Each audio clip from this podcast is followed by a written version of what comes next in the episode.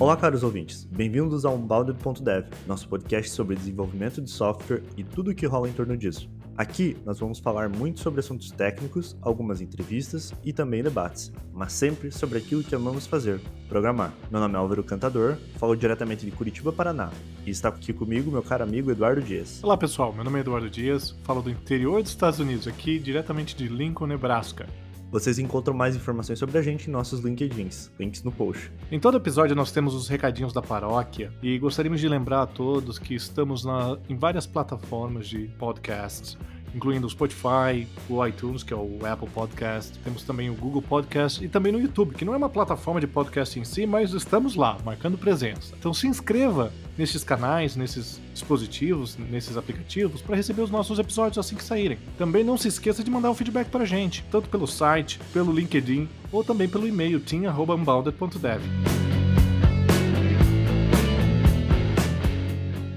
Esse é mais um episódio da série sobre o livro Beyond 12 Factors. Nessa série, a gente resume todas as práticas descritas no livro, que vai além dos tradicionais 12 Factors. Para aqueles que conhecem, para aqueles que não acessaram, tem o link no nosso site. Nós comentamos cada fator, seus benefícios, seus desafios e sempre também compartilhando as nossas experiências aquilo que não está nos livros, como a gente sempre diz. Então, se você é dev, está desenvolvendo algum software as a service ou simplesmente usa serviços em nuvem, ouça os episódios anteriores, todos disponíveis no site unbounded.dev ou no seu aplicativo de podcast favorito. A tua empresa é mão de vaca e não deixa você ter um ambiente de desenvolvimento parecido com o de produção? Você tem um servidor de desenvolvimento com tudo instalado, aquele Windows bonito, praticamente um Pentium 4. Espero que as pessoas ainda lembrem do Pentium 4. Enquanto a sua produção tem várias máquinas, esse episódio é para você. O episódio de hoje, então, é o grande esperado paridade de ambientes. Apesar de ele estar elencado ali entre o nono fator, entre os 12, ele é um dos fatores que a gente vem mencionando desde o primeiro, praticamente. Algo que atrapalha todo dia da gente desenvolvendo e que, se hoje não atrapalha, algum dia atrapalhou muito. Então, hoje a ideia é a gente vai conversar aí sobre esse fator e ver o que, que ele traz pra gente no dia de desenvolvimento, na nossa produtividade, o quanto ele afeta e também trazer o que ele agrega no nosso processo. Eduardo, vou lhe fazer a pergunta. O que é paridade de ambientes? Eu adoro essas perguntas, Álvaro. paridade de ambiente é quando o seu ambiente de desenvolvimento e o seu ambiente de produção são muito, muito parecidos. É diferente de ser igual. Igual é o ideal. Mas quem consegue a perfeição, né, Álvaro? Um bom exemplo dessa questão da diferença do aceitável ou não é o SLA. Você às vezes tem ali um. Sempre o ideal do uptime é 100% mas às vezes nem sempre é possível manter os vários noves depois da vírgula, às vezes é muito caro. Então, acho que paridade de ambientes também entra esse conceito. O quão próximo você precisa ter eles para garantir que seu sistema seja resiliente e que você tenha um processo de desenvolvimento de software saudável o suficiente para que não deixe seus desenvolvedores loucos. É, e você falou uma coisa interessante, Álvaro, uma coisa que um detalhezinho que é saudável, né? Como que você cria um ambiente saudável? A gente paridade de ambientes é um termo assim que a gente tava esperando. Esse é um episódio que a gente tava assim, vamos falar sobre paridade de ambientes, porque a gente sofre com isso hoje e muitos desenvolvedores também sofrem. É uma coisa difícil de alcançar, praticamente utópico, chegar ao nível de, de 100%. Por isso que é a similaridade de ambientes é a é a, é a, forma correta de dizer, né? E o quanto mais similar, melhor. Quanto maior o gap, quanto maior a lacuna na questão de diferenças, pior. E a gente vai falar sobre isso hoje na. A gente vai falar sobre a questão de quais são as diferenças, o que, como a gente pode trabalhar isso e como manter o ambiente saudável. Porque ter cinco dígitos depois do nove é muito caro, é muito, é muito trabalhoso.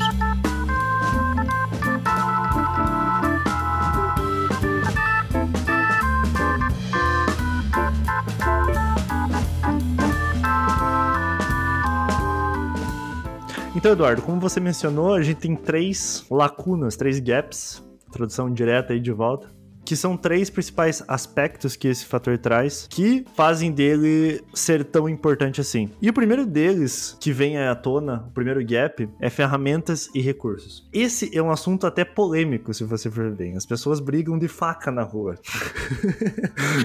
Olha a peixeira! Sobre ferramentas utilizar a indústria vem tentando solucionar isso há tempos, desde ali, sei lá, para mim, pelo menos a minha primeira visão de você ter uma, uma paridade de ambientes grande é com esses deployers, né? Por exemplo, o Chef, o Puppet. E esses são os primeiros caras que fazem você ter criar a máquina em primeiro lugar. O Vagrant também, ele é mais novo já, né? Ele é mais é um recurso mais novo, mas ele também vem aí já de uma nova leva. Mas a indústria vem há muito tempo brigando para tentar resolver esse problema, porque a galera vem questionando isso há tempo. E nessa, nesse questionamento, Álvaro, é a questão de o que está acontecendo? Como que vão trabalhar, né? É a questão do provisionamento. Ah, estamos lá, o Chef, o Puppet são empresas líderes na parte do movimento DevOps, mas são empresas que trabalham com um aspecto do que é como eu criar ambientes replicar ambientes. E isso é muito crítico. Mas se você trabalhar a questão de ferramentas, não é só a questão do, nesse primeira lacuna que a gente vai comentar, que é a questão de ferramentas, não é só a questão de provisionamento do seu ambiente, não é o seu servidor ser igual no ambiente de desenvolvimento com o ambiente de produção. Esse é um fator muito, esse é um aspecto muito importante. Porém, quando a gente fala de ferramentas e recursos, a gente tem que ir além disso. Um, eu acho que é importante aqui mencionar, já deve ser algo meio batido, mas se você está desenvolvendo uma máquina Windows e está publicando em Linux, começou acho que um problema. Nossa, a gente devia ter colocado essa na introdução, né? Você desenvolve no Windows e publica no Linux? Nossa senhora. Vai ser muito boa. Continua, eu desculpa. Acho... Vai lá. Eu acho que isso já é o primeiro das questões, mas é garantir, por exemplo, que a gente até falou sobre a questão de gestão de dependências, ali você garantindo que as dependências estão no mesmo, na mesma versão, mas até a linguagem que você está utilizando, por exemplo, Node, está usando 12.14. alguma coisa. Às vezes um patch pode ter um bug que você pegou ou não, então às vezes até nesse tipo de coisa, para você reproduzir localmente, é importante você ter essa mesma versão. Até, por isso eu até achei a mencionar o Chef, o Puppet e tal, porque eles garantiam essa questão da mesma versão do seu ambiente por completo a máquina que você está utilizando, como é que você está executando o ambiente, como você está desenvolvendo. Então, é muito importante isso, você ter o mesmo SEO, SEO pelo menos. É. Nem que seja virtualizado, mas sempre em todos os lugares. E, e nisso a gente fala, né, Auro? Quando a gente fala sobre ferramenta, a gente está falando sobre muitas coisas. No servidor, no, na sua máquina. Lembre que a sua máquina é um ambiente tá? É um ambiente muito ativo, inclusive. Então é aquela história da questão de desenvolver no Node, o Node o runtime ser parecido, igual, como que ele se comporta, é questionável entre, entre é, ambientes operacionais diferentes. A questão que nós tivemos no passado, né, Álvaro, no outro momento que nós trabalhamos juntos, desenvolvendo .NET e como poder rodá-lo eficientemente no .NET Core, no .NET no caso, era o beta, uh, era o beta 4 do, do VNext, antes de um. VNext ainda. Era, não era nem .NET Core, era 2015. E quando você está desenvolvendo um ambiente Windows, né? Então, essas pequenas diferenças de runtime, da linguagem, tudo isso faz muito, muito impacto. Ah, rodar, o que nos leva a um outro aspecto que é não só entre você e o servidor, mas também você e o outro desenvolvedor é a tua máquina parecida com outra do desenvolvedor, né? Então, eu acho que o Álvaro escolheu o tópico de ferramentas das lacunas, são três lacunas, a gente vai estar trabalhando, é tempo, pessoas e, e ferramentas e recursos. A gente tá, começou atacando recursos e ferramentas porque é o monstro da história. E vamos falar sobre isso. Então, nesse monstro, quando a gente fala de servidor, ah, servidor, conseguir fazer manualmente um servidor com outro é complicado. Ferramentas como o Chef, o Puppet, Ansible, o Vagrant, se você tá mais assim, tipo homegrown, mais caseiro, serve. Mas né? até como um VMware, eu acho que tem umas soluções bem enterprise, assim, o Vagrant. É, não, ele. Não, tá certo, ele é, é, ele é capaz no sentido, mas eu digo assim, é, ele é mais, muito mais comum em small shops, né? Você ah, não sim. vai ver é, o Vagrant no sentido de adoção como o Ansible é, como uhum. um, um chefe é, né? Mas nesse sentido, trabalhando provisionamento. Você está falando de um Terraform, você está falando para um, recursos de cloud, você está falando de um COPS para um ambiente nativo Kubernetes. Muito bacana. Mas indo agora, eu estou tentando conectar os pontos aqui, Indo agora para a questão do ambiente de desenvolvimento local, a sua máquina com a máquina do outro desenvolvedor ser parecida é muito importante. Você vê ferramentas hoje, e eu vou deixar o Álvaro falar, eu prometo, tá? É... vê ferramentas, por exemplo, uma coisa que eu queria comentar é o VS Code lá nas extensões de nativa de rodar em containers.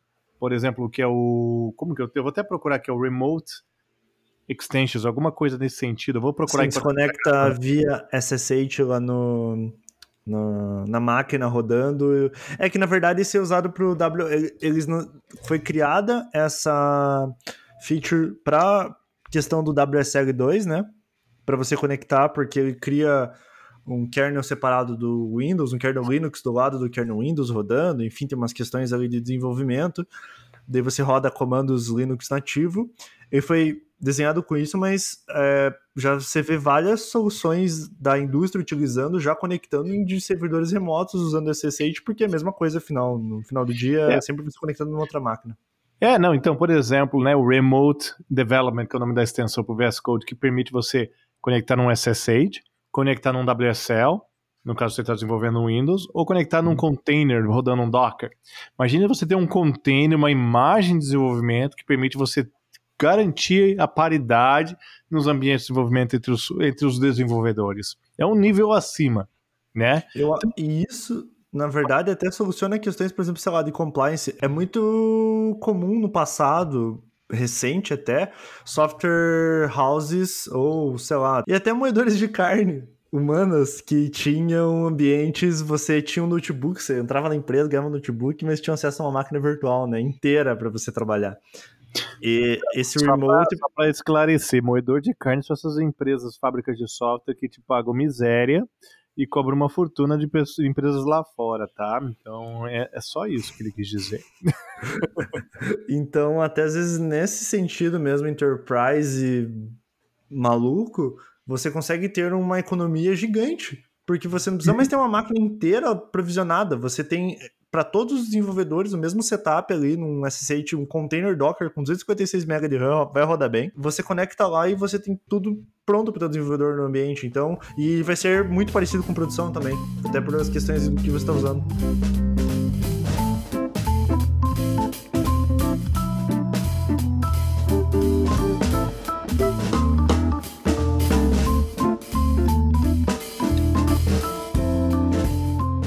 Gente falou bacana de eh, paridade de ambientes, no ambiente de desenvolvimento entre desenvolvedores. A gente falou sobre no desenvolvedor para a máquina do servidor, né, entre os servidores.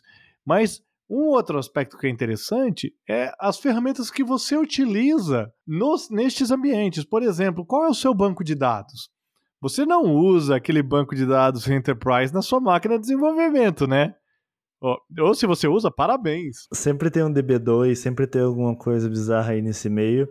Mas às vezes tem ambientes que é não é tão comum acontecer, mas, por exemplo, às vezes está usando ali um JSONB do Postgres, que é um recurso muito específico de um banco de dados só, né? É, você não tem isso para. Às vezes tem coisas parecidas para MySQL, mas existem outros bancos que não são assim. Mas é, o Postgres, nesse caso, já não é tão específico, porque geralmente você consegue ter uma versão em produção, uma versão em development. Mas às vezes você tem uma máquina que não tem um recurso suficiente, está usando ali um, um SQLite. O Rails isso é muito comum, né? Você às vezes tem um SQLite rodando local e daí por produção você vai com, com outro banco de dados. Mas isso aí ainda graças aos ORMs, né, que os Object Relationship Mapping frameworks que fazem esse mapeamento entre os objetos e a base de dados que permitem, mas não é a mesma coisa. Existem às vezes situações específicas que podem trazer bugs para você que você não vai estar ciente disso. Não, e mesmo dentro do quando você está no mesmo banco de dados, né? Vamos voltar para aquele aspecto do Postgres, por exemplo. Você está rodando Postgres. Aí você, esse é até um detalhe que a gente se encontra, a gente encontrou no passado, né, que você está rodando Postgres, bacana. Tem a questão, qual é a versão que você está rodando local? Qual é a versão que está rodando no teu servidor? Você tem bancos de dados como o MySQL, o Postgres, eles trabalham com questão de plugins e extensões. você tem todas as mesmas extensões locais com as extensões remotas. O pgcrypt, que é o do, do Postgres, que você tem local para gerar seus GUIDs aí nos seus IDs. Você tem certeza que você tem ele lá no seu AWS Aurora? Isso que eu ia falar do Aurora, exatamente, porque o Aurora não é a mesma coisa. Ele tem a mesma engine, mas não é a mesma coisa. É, mas você acha que é um Postgres.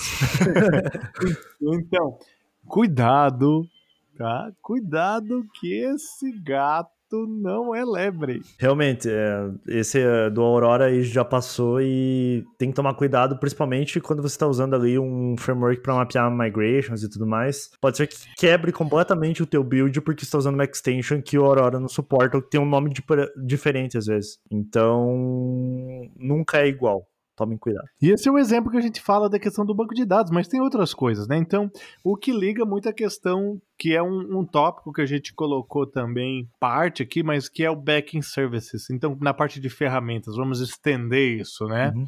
Que é que banco de dados, ferramentas de mensageria, ferramentas de cache são exemplos de serviços que são backing services que a gente falou no episódio passado. Então, se você não escutou ainda, assista, escuta depois, tá? Não precisa dar um pause agora, escuta depois. Mas é muito legal. Que são exemplos de backend services que você precisa lidar com a adaptação. Você roda o teu, o, o teu cluster de a tua ferramenta de mensageria local, você roda no teu ambiente de desenvolvimento, ela simula o ambiente de produção. As configurações que você tem lá são muito diferentes. E também existem uma. Até fazendo uma vírgula sobre essa questão backend services, porque às vezes você não consegue ter as mesmas estratégias locais do que utilizando em produção.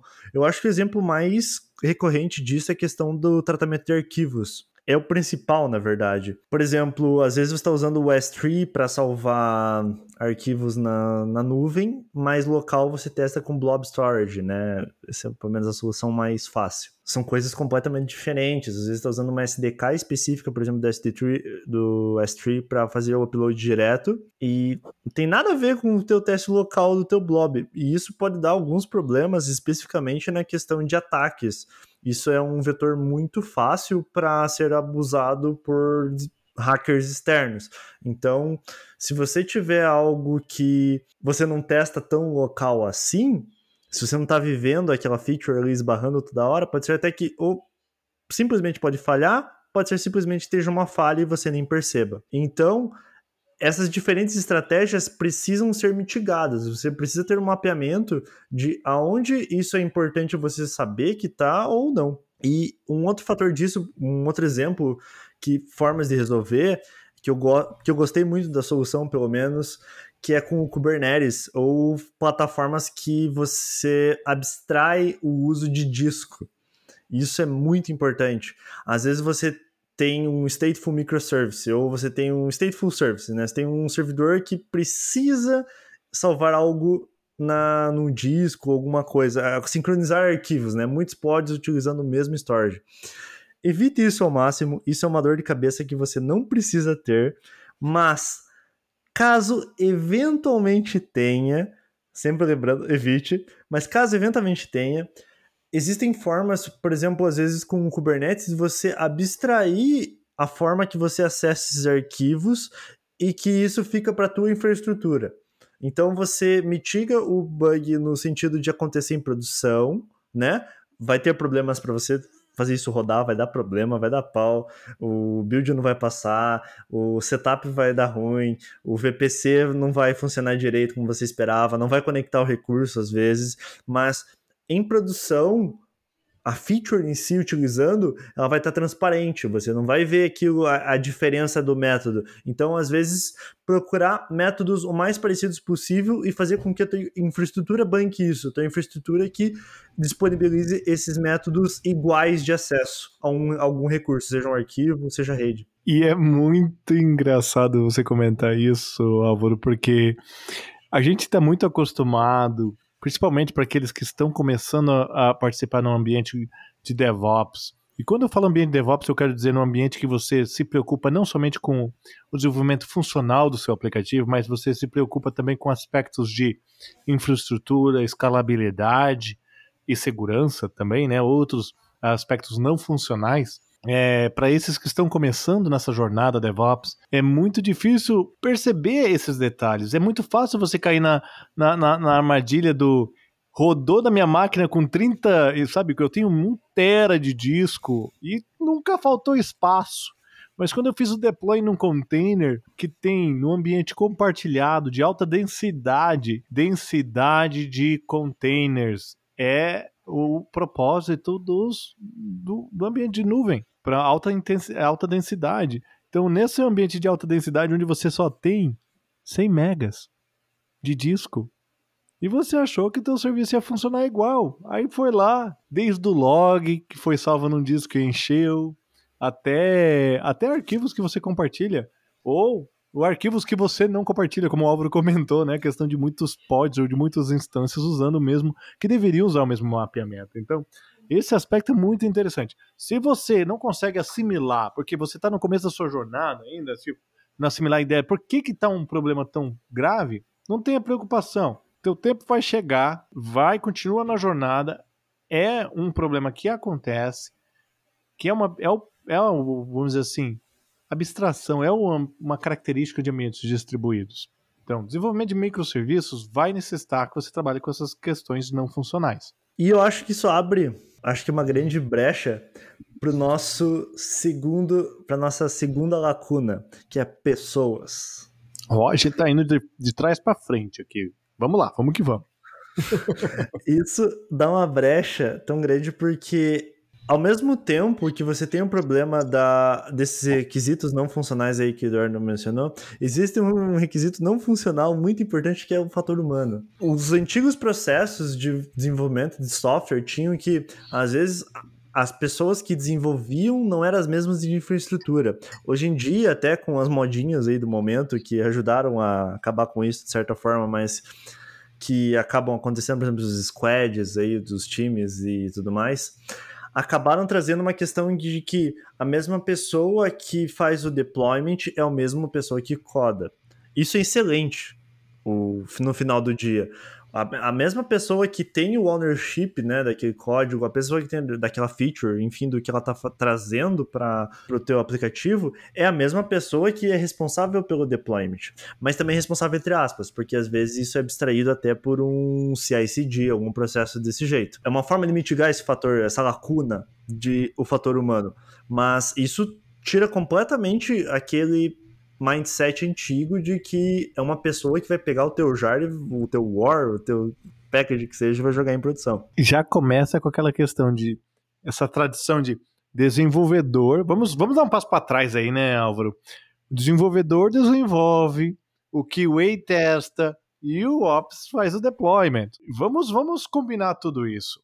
Essa, o, o grande, o grande, a grande lacuna na questão de pessoas é a pessoa que desenvolve não é a mesma pessoa que faz o deployment. Um outro aspecto que é o que o Álvaro está comentando é quanto maior o número de pessoas envolvidas no processo de entrega de um recurso, de uma feature, de uma funcionalidade, maior é a perda de conhecimento e maior as chances de falha. Porque, como fala em inglês, né, que é o handoff, é muito mais transições. Ó, tá aqui o meu trabalho, o que o meu contexto, sabe, na transferência de conhecimento é muito maior e com isso, a chance de erro, a chance de esquecer alguma coisa é grande. Sempre tem aquela variável do ambiente que você colocou como principal questão da feature, você esqueceu de avisar a galera que tinha que usar aquilo. E foi pra produção sem aquela variável do ambiente setada e ferrou com tudo. Você esqueceu de setar aquela variável do cookie site lex e aí foi com um problema para produção. Então, acontece em todo mundo. O que Claro, Lex, aí um problema autoacusatório agora no meu caso, mas é um problema que, que é solucionável. É, Eu não disse você... nada. que é solucionável você ali tendo é, uma proximidade maior ali, por exemplo, às vezes, eu acho que um fator comum, ainda voltando um pouquinho de ferramentas e recursos, acho que é um clássico também, é Docker Compose versus Kubernetes. É muito comum você ter Hoje em dia eu acho que é o default, mas é um default muito confortável você ter o Docker Compose local e o Kubernetes em produção para utilização, até principalmente por uma questão de conhecimento da equipe, porque rodar todo mundo com Kubernetes, mesmo utilizando soluções que nem a Rancher traz pra gente, o Key3S, que é o Kubernetes menorzinho, sem etcd, ali mais magro para você utilizar dentro de uma Docker Image. É, mesmo com esses recursos, você precisa ter a equipe inteira sabendo como o Kubernetes funciona. E a gente sabe como o Kubernetes é complexo, como é chato, como tem abstrações demais, às vezes, para um desenvolvedor ali, até pleno da tua equipe, conseguir rodar, o que acaba tendo um atrito muito grande de você ter uma uma, uma perda de desempenho nos seus, nas suas entregas e tudo mais. Então, o Docker Compose mais o Kubernetes, ele acaba sendo uma, uma junção, uma, um, são duas ferramentas que trabalhando juntas acabam trazendo uma certa flexibilidade para você trabalhar, porque as duas não estão usando a mesma engine, né, Docker, alguns conceitos parecidos, por exemplo, o .envfile, que daí você transporta para o config map, mas que são muito parecidos ali, você tem uma injeção via variáveis de ambiente e que acabam trazendo também é, as mesmas dores. É sempre ruim no Docker Compose você ter arquivos persistentes, da mesma forma que é sempre ruim no Kubernetes você ter arquivos persistentes. No DNS do, do, do Docker Compose você tem que lembrar sempre de fazer o link entre os containers, da mesma forma que você tem que ter os serviços no Kubernetes. Então, é, eles acabam trazendo dores parecidas, apesar de serem ferramentas diferentes, mas por, da mesma forma que pôr o Docker Compose em produção é impossível, eu acho que pôr o Kubernetes é em ambientes de desenvolvimento em grande escala, aí, com equipes grandes, com diferentes skills, é uma forma muito complicada você ter todo mundo sabendo da mesma coisa, mesmo com Helm, seja o que for, a ferramenta que tiver. É complicado você trazer o Kubernetes hoje em dia, pelo menos, para um ambiente de desenvolvimento. Então, é no fator humano ainda da coisa voltando ao tópico, voltando à pauta, se você conseguir automatizar o máximo possível usando as ferramentas corretas, você consegue, acho que, abstrair isso de uma forma bem satisfatória e de uma qualidade, acho que, atendendo o projeto da melhor maneira, da melhor maneira possível. Eu ia comentar algo agora, mas o Álvaro, neste comentário que ele fez sobre a questão do Docker Compose e Kubernetes, que é uma situação que, vamos ser honestos, é o que a gente sofre hoje em dia no nosso ambiente, é, ele, ele me fez pensar numa solução para este problema. Então, agradeço. Muito obrigado, Álvaro. Muito obrigado. É, em breve discutiremos e eu comentarei sobre qual é a solução. É, mas continuando com o episódio, continuando com o episódio, né? A questão de um outro aspecto da lacuna de pessoal é o ser humano. O ser humano não devia estar envolvido nessa equação. Não importa se é um, dois, três ou quatro. Quando você está falando da entrega de um produto, né, que é o grande aspecto que tanto no, nos dois livros, é, tanto o 12 Factor, mas no livro do Beyond 12 Factors, fala sobre a questão de que cada commit é um candidato de deployment. Então, somente quando a gente tem uma paridade de ambiente é que podemos confiar que, que podemos prever com uma certa precisão de que qualquer mudança que você faça, qualquer commit, ele pode ser feito deploy sem problemas. Então, quando, como cria um ambiente onde você, cada commit pode ser um candidato de deployment, se você tem a questão do ser humano envolvido, né? É muito fácil para a gente, quando a gente faz aquele Xcopy deployment, falhar, esquecer de copiar um arquivo, esquecer de apagar um arquivo, esquecer de atualizar. Mesmo não importa se você fez isso todos os dias por 10 anos. Existe um momento em que você vai falhar. Agora, quando você automatiza isso e você coloca no ambiente de integração contínua, de continuous deployment, de continuous delivery, que é aquela questão de você puxou o código, ele já vai direto para produção, né, o continuous deployment. Ele isso muda o cenário. Então é aí que você vai trabalhar, tirando o ser humano da equação na questão do pessoal, é que quando você consegue reduzir. Então é engraçado. A gente começou falando sobre mais de duas pessoas, quanto mais nós nessa conversa, pior é como chegar à quantidade zero de nós. No sentido de que você tem um desenvolvedor, ele puxa o código e acabou. Então é automatização. E é incrível como hoje em dia é barato e fácil fazer isso, automatizar. Você tem receitas prontas em, na maioria das ferramentas para quase todos os tipos de ambientes e quase todos os provedores de nuvem. Então, acho que não é mais desculpa para um continuous deployment seguro e satisfatório. E tem também como você usar, eu acho que esse fator humano a seu favor dentro desse contexto. Você, desenvolvedor, que sabe que você deu um push para master e seu código está automaticamente em produção, você sempre vai pensar duas vezes antes de puxar. Você sempre vai pedir para um colega fazer um escrutínio mais completo mais completo no seu código para ter certeza. Então, eu acho que esse fator psicológico também, eu acho que você acaba revertendo ao seu fator. Porque todo mundo vai pensar duas vezes antes de fazer alguma coisa, porque é, é sempre definitivo, é sempre escrito em pedra. Então, se você pegou e fez ali uma feature e, ah, tô com preguiça de fazer esse test case aqui no integration, no Unity, sei lá onde você estiver fazendo para poupar tempo, ou por preguiça mesmo, você está cansado de desenvolver, é, é algo que você pensar duas vezes, porque vai para produção. E, cara, o usuário vai achar um jeito de quebrar, como. Enfim, a gente um dia vai ter que fazer um episódio só sobre usuários, mas você vai pensar sempre muito na qualidade, mesmo no contexto de equipe gigantesco, o desenvolvedor vai ter esse pensamento. Traduzindo de uma forma mais politicamente correto que o Álvaro disse é você não vai tocar o terror assim, sem se preocupar com o teu código. Bacana, né? Essa é, é verdade. Em poucas palavras, é o poder do cagaço. Eu falei terror para não falar pior, né? Mas vamos lá. É... E olha que é, que é complicado. Então, isso é a questão da segunda lacuna, que é a lacuna de pessoas. Indo para a terceira lacuna, questão de tempo. Terceira e última, é mais fácil, é mais tranquila, que é a questão do tempo. O quanto tempo leva o código para sair do desenvolvimento para ir para a produção. Que é o impacto, eu acho que é, é, é, é essa lacuna, né, Álvaro, que sofre as consequências de todas as ações que você tomou em relação a ferramentas, a pessoas, a automação porque isso impacta diretamente em quanto você vai poder produzir.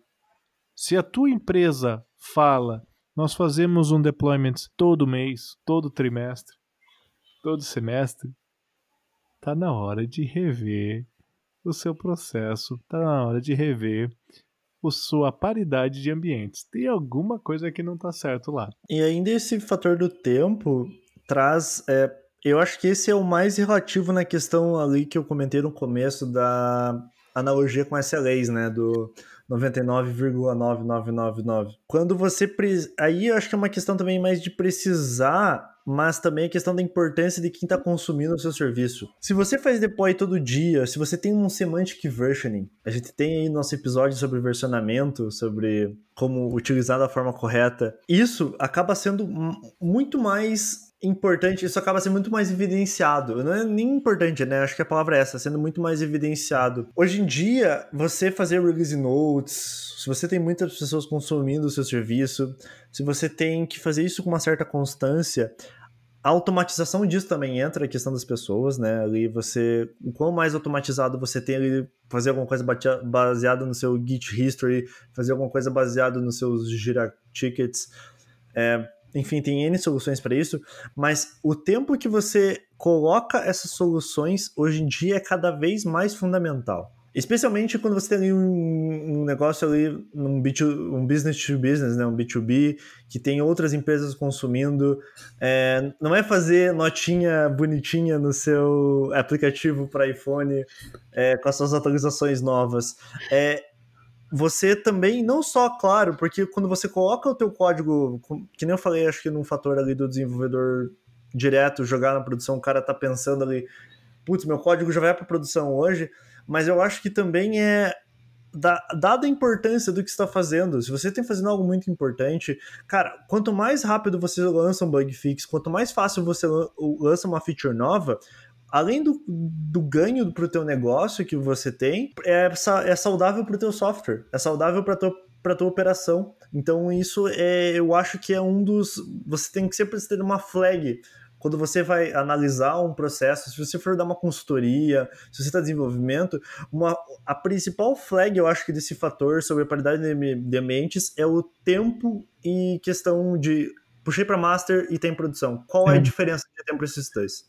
Exato, essa métrica é muito importante, né, Álvaro? E o, eu estava pensando aqui que é uma questão de que a única uma frase que a gente usa muito aqui na empresa é a única constante que nós temos é mudança. Ou seja, você está sempre mudando, você está sempre o quanto, o quão rápido você consegue se adaptar. E se você tem uma empresa pequena, se você está numa pequena startup, ou se você está numa empresa grande, você vai sofrer com diferentes tipos de pressão. Pressão para entregar um projeto que está atrasado, um, um, um, timeline que foi, assim, uma data de entrega que foi definida por um pessoal de vendas. Você entregar um projeto, um produto, uma feature. Quanto mais clientes você tiver, mais demanda, mais atenção, mais o pessoal, a gente fala você mais no spotlight você tá, que é a questão de você, o pessoal tá te observando. E a, como que você se adapta a isso? É toda essa questão, é engraçado, como que esse, esse tópico, né, Álvaro, paridade de ambientes, tá cobrindo tantas coisas que os outros aspectos, outros fatores também cobrem, que é o quão rápido você entrega o seu código.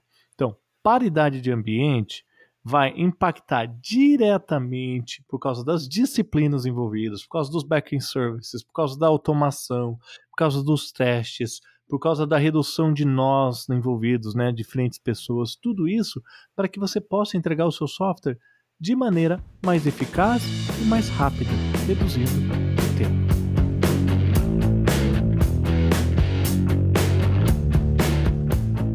Então, para finalizar, até o Eduardo aí trouxe uma ótima conclusão. Eu acho que até não preciso nem falar mais nada. É muito sobre qualidade. Qualidade de ambientes é um grande indicador de como o seu projeto, o seu produto está andando. Ele evidencia seus problemas, ele evidencia muita coisa. É um fator também, da mesma forma que o back service às vezes é tão simples, mas traz muito conteúdo. E, e é aí que é o, as crianças se separam dos adultos, né? o quão experiência você tem para resolver, que aí não é questão nem de você ler no livro e fazer, aí você tem que ralar mesmo, você tem que ver o problema, ir lá e resolver e ver se funcionou ou não. Paridade de ambientes é muito sobre isso, ele evidencia tudo no seu projeto, ele escancara, e se você cumprir com esse fator, pode ter certeza que até no livro do Beyond 12 Factor App ele fala se você cumpre com isso, os seus qualidades skyrocket, né? Eles vão para cima, eles vão disparar. Todas as suas métricas que você tiver, se você estiver se preocupando com isso, tendem a melhorar e muito. É, eu acho que é um dos fatores mais importantes do livro e que você deve investir muito tempo. Então, concluindo aí, é tudo isso que a gente falou, é tudo sobre qualidade, é tudo sobre entrega. Eduardo, mais alguma coisa? Eu gostei muito desse episódio, eu gostei muito de poder falar sobre esse conteúdo. Espero que vocês, ouvintes, possam curtir bastante também. Fique à vontade de mandar o feedback pra gente. Se você tem um problema hoje no seu ambiente, manda mensagem pra gente. Lembra, a gente está no teams.unbounded.dev. A gente também você pode tanto mandar mensagem para a gente no Twitter, nos outros canais, mas também chegar e mandar mensagem para o Álvaro ou para mim no, no, LinkedIn sem problema nenhum. É, nós estamos curiosos para entender, para saber como que vocês estão, como que está a sua jornada nisso. Então, da minha parte, Álvaro, é assim. Gostei muito de falar sobre esse episódio. Eu acho que a gente tem muito mais para falar. Então, vamos começar essa conversa. É, eu acho que é um bom pontapé. Eu, pelo menos na minha cabeça, que vem umas 310 episódios diferentes para falar sobre, que trazem outros assuntos, né? Como eu falei, esse é um fator tão amplo, mas eu também adorei conversar sobre isso. É algo que tava, a gente tava muito ansioso para falar sobre. A gente mencionou, acho que desde o primeiro episódio, a variedade de ambientes e vem sempre cobrindo alguma coisa. E é, a gente, como a gente tá fechando aí nessa série, tem mais aí cinco episódios para a gente tratar. Estamos no décimo episódio já, veja bem. Então, é, estamos muito próximos de terminar. Então, tá, a gente está começando a fechar muitos nós que a gente abriu no começo e agora a gente está trazendo a solução mais complexa e mais completa. Então, é isso também. Estou muito curioso para saber como vocês lidam com esses fatores. Mandem para a gente, como o Eduardo falou. E muito obrigado por terem ouvido até aqui. Valeu, galera. Até mais. Até mais. Tchau, tchau. Listen to Unbounded Down Death.